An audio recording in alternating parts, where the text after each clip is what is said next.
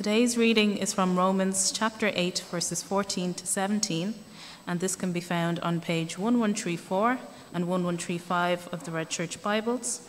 That's Romans chapter 8, verses 14 to 17.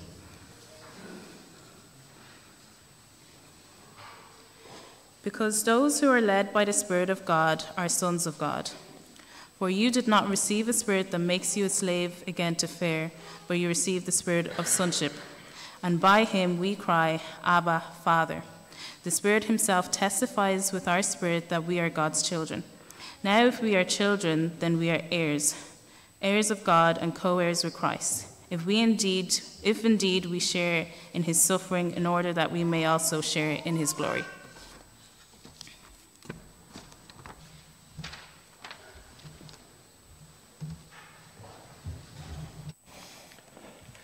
Hi again. Let me pray. Heavenly Father, we thank you for your word. We thank you that we have the privilege to gather here um, and sit before your revelation to us. The 66 books of the Bible, the Old and New Testament, are in fact the Word of God, infallible, inerrant. Means it's uh, never wrong and it'll never be proven wrong. It is in fact your Word. And so this morning, Lord, I pray that you would speak through this broken vessel and that we might clearly see the beauty of your good news of your son Jesus. And we pray in his name, amen. In 1799, two young lads were fishing in a small uh, stream. And when they were fishing, they looked over and they saw a very large, shiny rock. And so, one lad took this big rock to his father and said, Hey, look at this. This is grand, isn't it? And his father thought it was a really nice, pretty, beautiful rock. And so for three years, they used this rock to be their front doorstop, to hold open the front door. Until a few years later, a man from New York City was coming through town. He happened to be a jeweler. And he came through the door and he noticed that rock and he offered this man $3 for this rock, which in 1799 was a good amount of money. And so this man, his name was Conrad Reed, said, Sure, I'd, you can have it. I'll take the $3. It's just been a doorstop. Well, he found out a few years later that he had been swindled because that rock happened to be three pounds of rough gold worth over $100,000 at the time.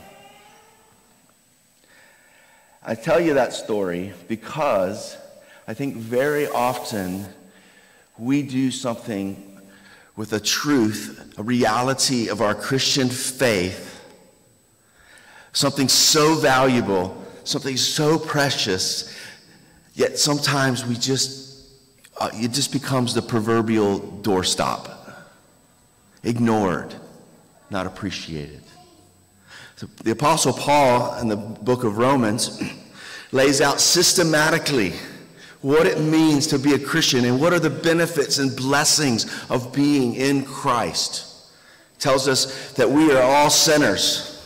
None can stand before the righteousness and glory of God. As a matter of fact, while we were but while we were yet sinners, enemies of God, he sent his own son to die for us, to stand in our place and take the judgment of our sin upon him so that we might be forgiven our sins. But not only that, that as he stands in our place of judgment, we get to stand in his place of righteousness before God. And that now we are now declared righteous before God. And then here in chapter 8, he begins the chapter with the word therefore. And hopefully you've been taught, if you see that, you might want to ask, why is it there for, right? It's a corny thing. But here Paul is saying, okay, if this is true, then what? And he says, therefore, and he launches into the benefits and blessings and the glory of what it means to be in Christ. And at the peak of that, I believe, is the truth that if we are in Christ, we are in fact adopted as God's sons and daughters. It's one of the most amazing realities of the gospel, what we call the good news, that we would be adopted as sons and daughters. The great theologian J.I. Packer said, Adoption is our highest privilege of the gospel. The traitor is forgiven, brought in for supper, and given the family name. And so this morning, I want to look at this, these few verses that were read here in Romans 8. And I think there's three realities of this truth of the gospel that if I think if we fully grasp, we fully grab a hold of, it'll transform our lives and transform our relationship with God. So let's take a look at these. And the first is that adoption is a binding legal reality, a binding legal reality. We see it here here in verse 14, he says, For all who are led by the Spirit of God are children of God, or sons of God. Now, there's a broader teaching out in the Christian world, maybe a more, we would maybe call it a more liberal teaching, would say that we're all children of God. Everybody's a child of God. Now, that is true in the sense that God created us. And because God created us, we are in a sense his children in that way. However, the Bible gets more depth of what happened is that we, as God's created children, rejected that. We've spurned him, we've rejected him, and we fell away from that into sin. And so then, now the, the, the New Testament describes us not as children of God outside of Christ, but we are in fact, like in Ephesians 2, by nature children of wrath. But the glorious truth of the good news is that if we are in Christ, we are now adopted as God's sons as Paul says in Galatians 4 and 5, uh, chapter 4, verses 4 and 5. But when, he's, when the time had fully come, God sent his son, born of a woman, born under the law, to redeem those under the law, that we might receive the adoption to sonship. But what does this mean? What, how, what does it mean to be adopted? And what, is, what are the implications of that? So let me give, let me speak from my own story when I adopted our oldest son, Ashton, um, years ago, he was six years old. He's 27 now. Hard to believe. So, over 20 years ago, I adopted him. And we uh, went through the process of adoption, which in America is probably similar here. You begin, you get a lawyer, and you file paperwork with the courts. And then there's the day where you have to go to court and finalize the adoption. So I was excited about it because I had like visions of the old um, crime dramas like Perry Mason or you know CSI, whatever you know was on. Um, but I, you know, I imagine like this courtroom with all the mahogany and you know the bench and all this stuff. And turns out it was just a little office, like a side office. I was a little bit disappointed. But the, the judge did have his little hammer, the gavel, so that made it official, right? But while we were in there, you know, he's going through the procedures and paperwork and stuff. And at one point, the, this judge addressed me personally. And he said, Mr. Jeffries, do you understand what is happening here? I was like, I think so. And he said, Mr. Jeffries, what's happening here is, is that from now on, after this proceeding, you will be legally the father of Ashton. He will be legally your son. So you will be legally responsible for him, legally responsible to care for him, to feed him, make sure he goes to school. And, and one day when you pass away, he will inherit your millions. Why is that always so funny? I don't. So adoption is a legal process in which a person who was not my son became legally my son. And I've heard it said that it's actually easier to disown a biological son than it is a legally adopted son. Did you know that? Don't tell my son that. My other sons, anyway.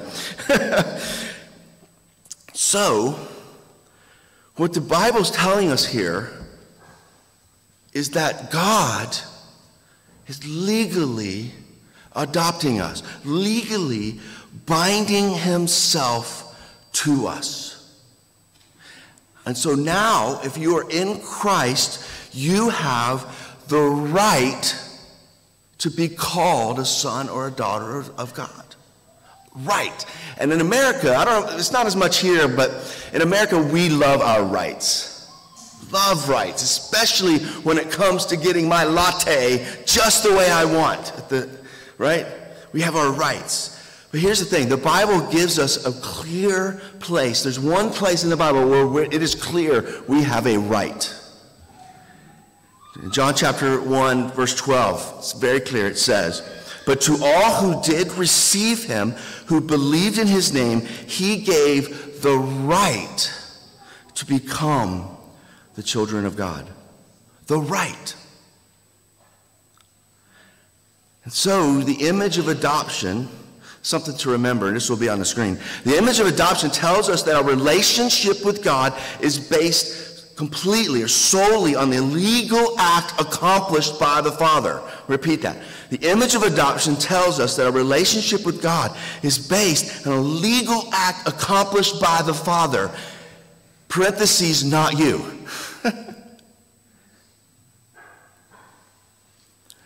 Uh, Timothy Keller, late pastor and theologian from New York City, said this way this should be on the screen as well. It says, He says, You do not win a father, you don't negotiate for a parent. Adoption is a legal act on part of the father. It is very expensive and costly only for him. There is nothing the son does to win or earn the status, it is simply received.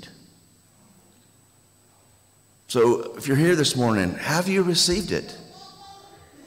The, the, the message is clear that to receive this, all you have to do is believe it and take it.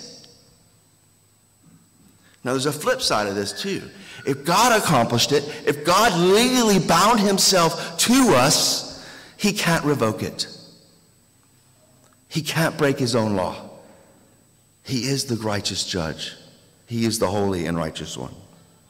And so, this is an amazing beautiful, amazing truth that's very intellectual. And so, very, so those of us who love theology and like intellectual ideas, we just really turn this one around a lot. But it's not just a binding legal reality, there's more to it. Secondly, it's a loving relational reality, a loving relational reality. So so, yes, in adoption, God is legally binding himself to us, legally connecting himself to us. But more than that, in the gracious act of adoption, God is inviting us and drawing us into a special, more intimate relational relationship. How many times can I say relationship, right? With him. Look here in verse 15. The spirit you received does not make you slaves so that you live in fear again. Rather, the Spirit you received brought about your adoption to sonship. And by him we cry, Abba, Father. There's two aspects to this verse I want to look at. The first one is notice that at the heart of this new relationship of adoption, okay, that we can cry out, Abba, Father. And this language here is very intentional that he would say, Abba, Father. And this word Abba connotes with it more of an intimate approach to the Father. It was a word that would have been more like Papa, Dad, Daddy, something of that sort. As a matter of fact, though, it's the same language that Jesus himself used in his relationship with the Father. And in the Lord's Prayer, he teaches us to pray, Our Father. And at the end of his life, the very night he would be betrayed and murdered and hung on a cross, and he's in agony in the Garden of Gethsemane, what does he cry out? Abba, my Father. And so, this relationship, these words flow out of what's at the heart of the gospel, the, what we might call the great exchange. In other words, that Christ took our place, He took our position of judgment and condemnation. He took our sin, He took our record upon Himself. And in exchange, we take His position, we take His record, we take His position of relationship with the Father. We are brought into the same relationship with the Father that Jesus Himself had. And so, at the beginning of Jesus' ministry when he was baptized and he comes up out of the water. And the Spirit of God proclaims down upon him, or the, the dove comes down, the Spirit comes down upon him, and in, in the heavens proclaim, Behold, my Son, with whom I am well pleased. That phrase now rings over you in your life in every moment. Behold, my son, my daughter, with whom I am well pleased. And so we can cry out, Abba, Father. Second part of this, we notice that now we are no longer slaves to fear. The ESV might translate this, I prefer it. A spirit, we, don't, we no longer receive a spirit of slavery. What is he talking about here? Let me share a bit of my, some more of my story. When, when I was a teenager, I um, had decided that there was no God, so I could do anything I wanted. And I lived that, and I had two rules don't hurt yourself, don't hurt anybody else. And I broke both of those rules in every way you could think of. And when I was 18, I was broken. Um, long story, but I was confronted with the person of Jesus again, and I knew he was real. And a pastor gave me a little booklet that described if you're a sinner, I was like, check, got that one. And if you believe and trust in the name of Jesus, yep, I got that one. And it said in bold type, your sins are forgiven. And I remember sitting there on, on the sofa in our house, and it felt like a huge stone had rolled off my shoulders, and I could fly up into the, to the sky. And for the first time, I believed the good news of the gospel and I trusted myself to Jesus. It was, great. It was a lovely time. And so I did what I thought I should do. Now I need to become a good Christian. So I got a haircut, I quit smoking, I quit trying to say bad words, all the things, and I got some nice clothes and a tie. I started going to church, and I started going through the motions, and I was doing pretty good. So much so that people were amazed. They were like, look at the change. This punk skater kid from Atlanta, look at him now. People came to know Christ. My mother came to know Christ because of this. Praise God, right? Then I started reading the Bible. Places like Matthew chapter 5, where it talks about if you have anger in your heart, you've committed murder in your heart. That was one of my things. I haven't committed murder, you know. Or if you look lustfully upon a woman, you've committed adultery in your heart, and it keeps going. And it gets worse. And I started realizing, oh, I could do this outside thing pretty well, but inside I started to realize, oh, there's more in here.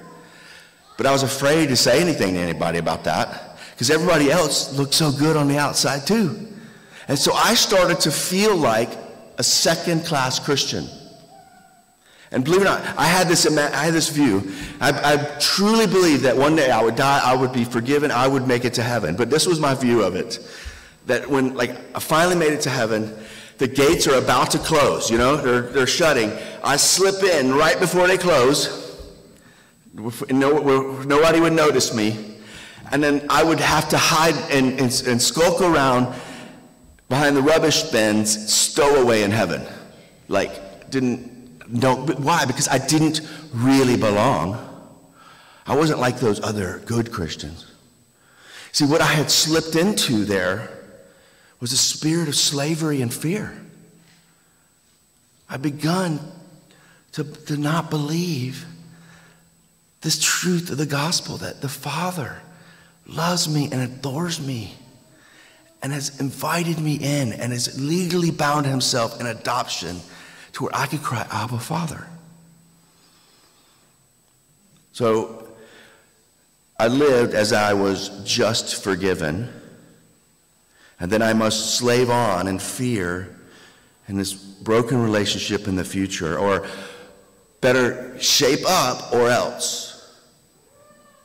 Keep, you know, you ever feel like that? Like God's just tired of you, sick of your stuff? He's going to give up on you? There's another illustration of this, and may, y'all may know this in Luke chapter 15. Don't bring the verse up yet.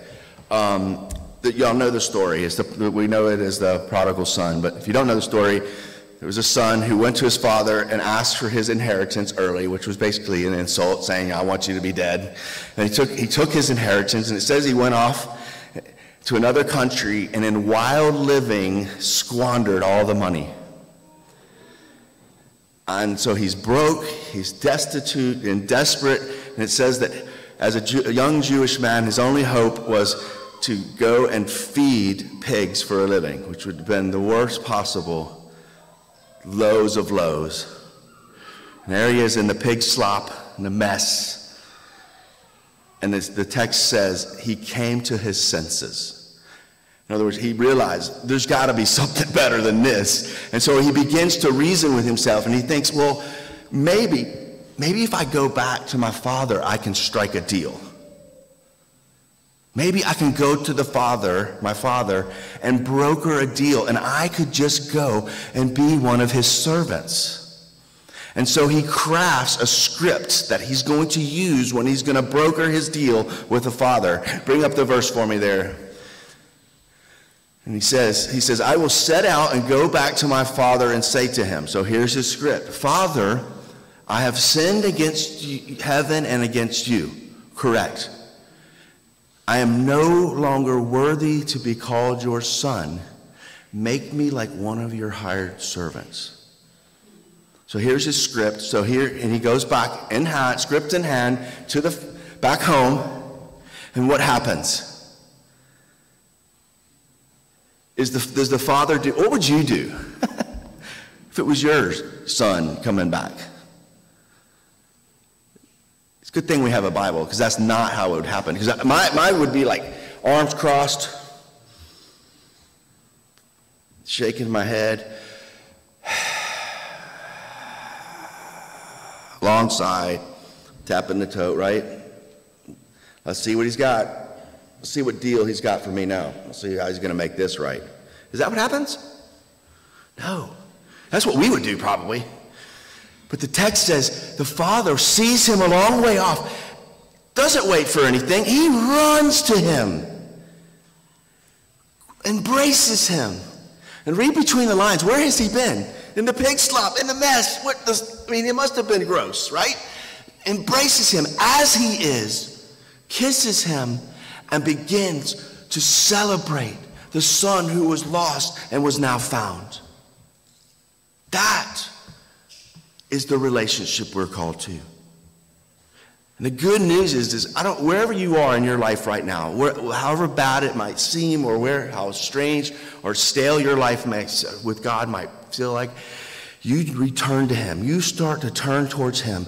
He runs to you. You make the slight, he runs to you and embraces you and loves you, not as you should be, but as you are. But so much of it, so many of us slip into a, a spirit of slavery and fear where we feel like we got to broker deals with God. We think to ourselves, well, if I read my Bible more, if I pray more, if I go to church more, if I don't, if I stop doing this, I start doing that, all the things, and we start brokering deals. God, if I do this and that, then will you receive me? Then will you love me? No. We've received a spirit of adoption whereby we cry, Abba, Father. And so this is a, a binding legal reality, a binding relational reality, but it's also a powerful transforming reality this truth will totally transform our relationship with God. Because, again, it's characterized by the phrase, we cry, Abba. We cry, Abba. Let me tell you all a story. I heard about this family. It's actually a pastor and his wife from a place called Dothan, Alabama. Do y'all know where that is? You do. I have no idea where that is. So that is amazing. That's never happened, even in America. so some small town in Alabama. So in, in, from Georgia, we used to make fun of almonds. You know, they're they're all related, and you know, you know, marrying their sisters and brothers. Anyway, sorry if you're from Alabama. No, okay, good, good. Dothan, Alabama. Anyway, this couple decided they wanted to adopt a child, and so the, at the time, this was a long time ago, before Putin and all the things, but um, they wanted to adopt a child, and so they had hired a, an a adoption agency, and the, the best option for them at the time was to adopt uh, a child from Russia. And so uh, they did all the paperwork, did all the things, and part of the process would be for them to travel from Dothan, Alabama, to Russia to adopt, a to select a child and adopt the child. And so they did, they did this, and they and, and he said that they were heading towards this orphanage. And he was imagining like the worst stuff, right? He's imagining like for, former Soviet Union. This place has got to be like a gulag or something, right? We got there and he said it was actually a fairly nice facility. It was like modern and like really nice. And so they're, they're touring around and they're meeting some of the children. And he said that, but as they, he went on that day or whatever, he said there, something just wasn't right about the place. It's like something really not right. And he said it was actually his wife who later just said, Oh, I know what it is. It's quiet. He said the place was, was like eerily quiet. And he's like, You know, we've been around kids before. If you've ever been around a kid, example in the back, there's this byproduct, right?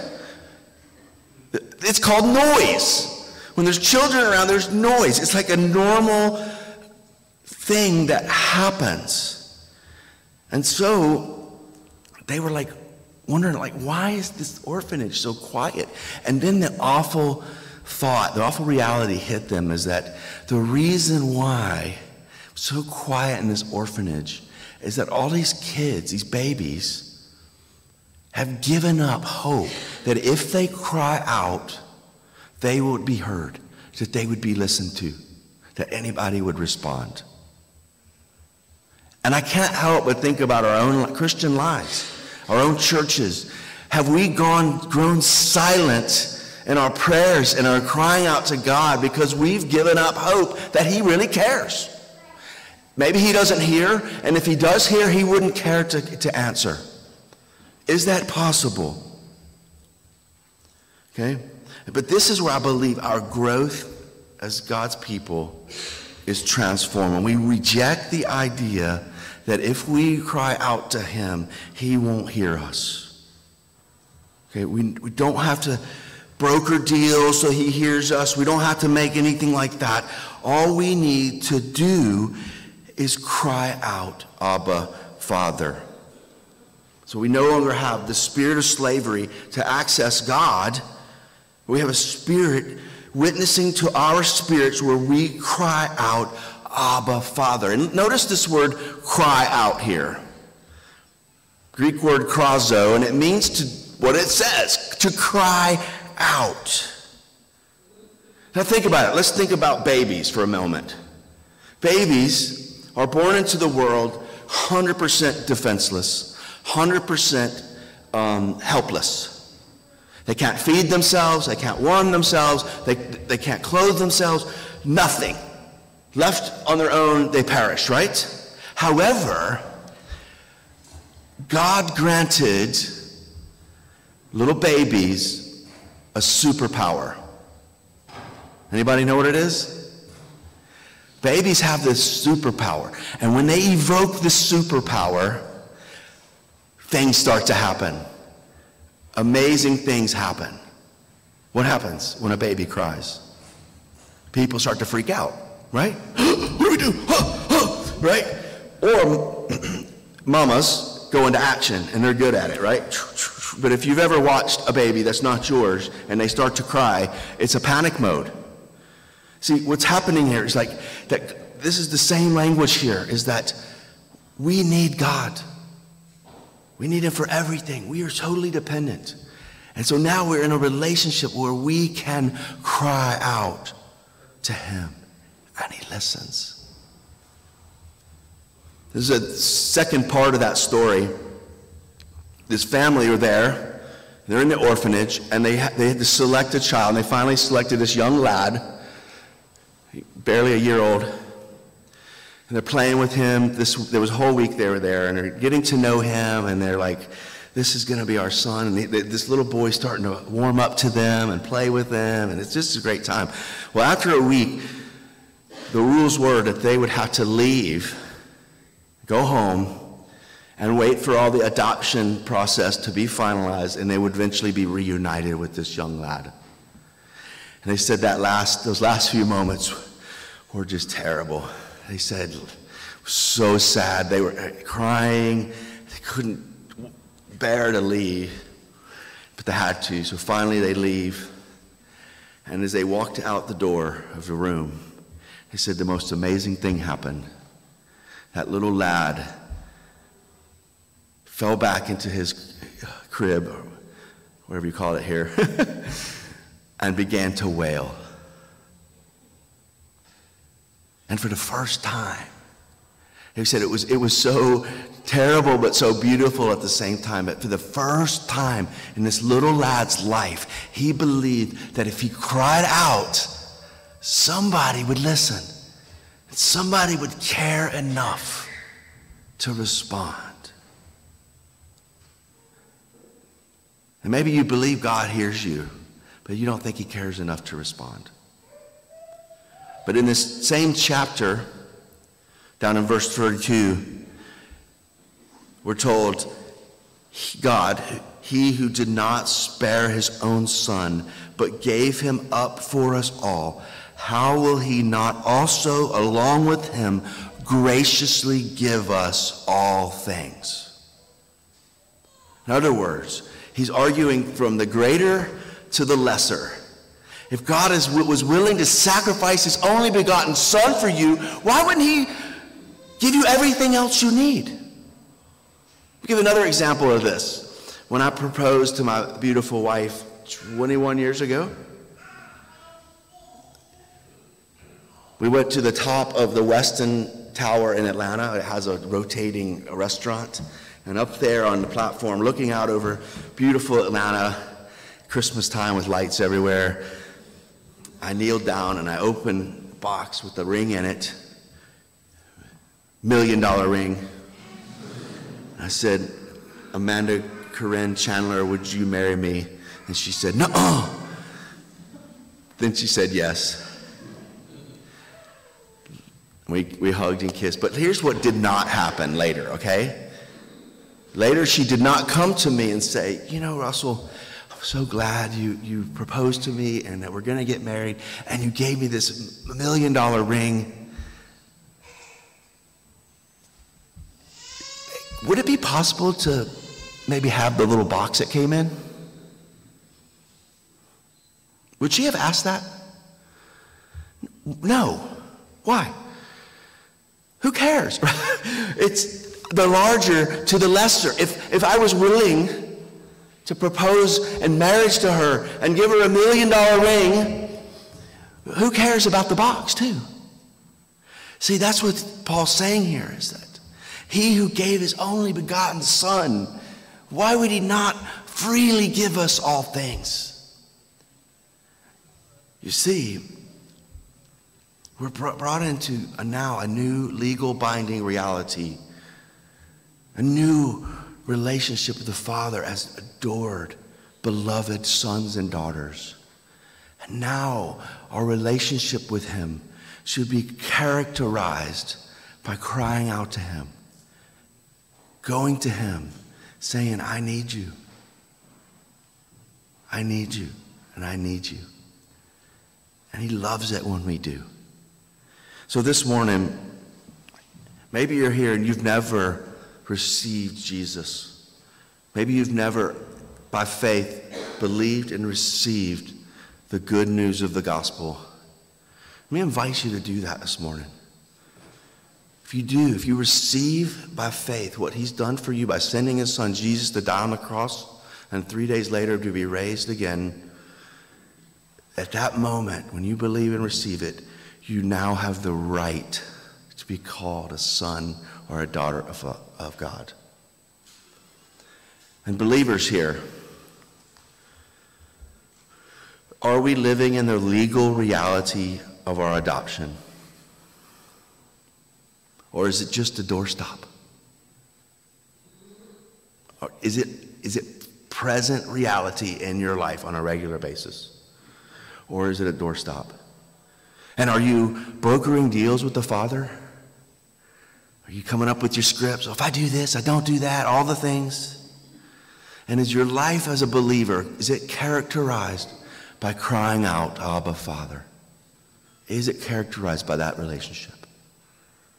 Let's pray. Heavenly Father, we thank you for your beautiful word that tells us this amazing truth that if it was left to us, we wouldn't believe it. It's almost too good to be true. When we think about the prodigal son making his way back to the father, we think of how we would respond. But thank God we have your Bible that tells us how you are, not how we are.